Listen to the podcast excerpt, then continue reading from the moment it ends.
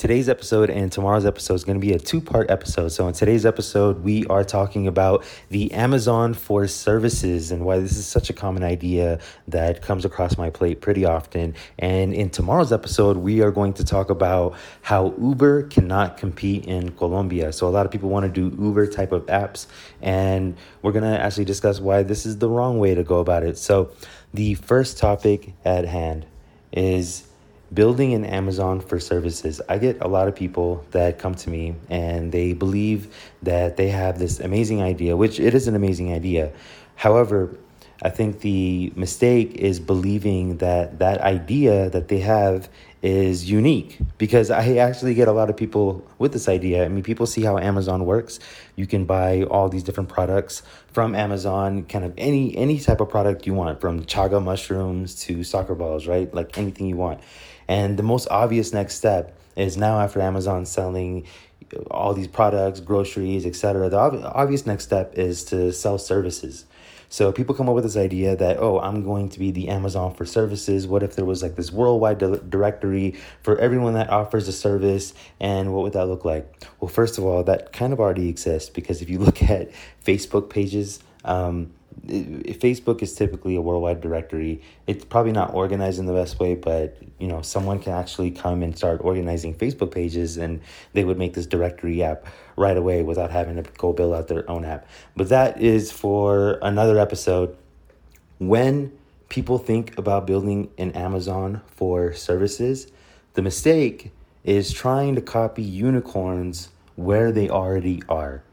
Now, whenever we're trying to get into business, yeah, it does make sense to see what the grown folks are doing, so the the big major corporations and kind of use some of their learnings to our benefit, right? But the thing is, we can't copy every single thing because where they are right now is not where we're at. And what works for them right now is not what's going to work for us.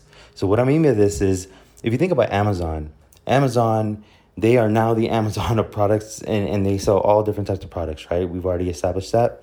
But they didn't always start off as being the Amazon for everything. They didn't always have, you know, AWS and Amazon Play and all these different products that they have right now. Amazon, they only started off with a very small vertical, and that small vertical was people who wanted to buy books, but they didn't want to go to the bookstore and they wanted to be able to browse a bookstore at home at their own convenience and have these books delivered to them right? So this is all amazon actually focused on and amazon started off just like that.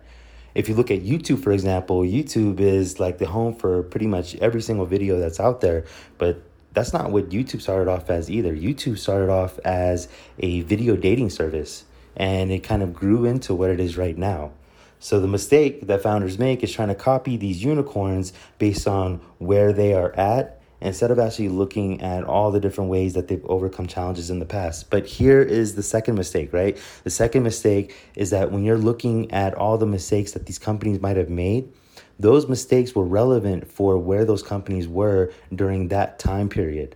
The world changes. Things things evolve. So whatever problems and issues that they might have had right now is probably not something that a company might focus on now. This is why when you are looking at case studies, it's very important to look at them with a grain of salt and not to mimic, but to see what they've done, try to find out where the fundamentals are and use the fundamentals to be able to innovate in whatever you're doing. So this is the mistake. Um, in terms of coming out with an Amazon for services, the way to do it, if you want the secret on how to actually make this happen, is not to be the Amazon for all services. Because truthfully, if Amazon wanted to start selling services, guess who's going to be the Amazon of services? It's going to be Amazon.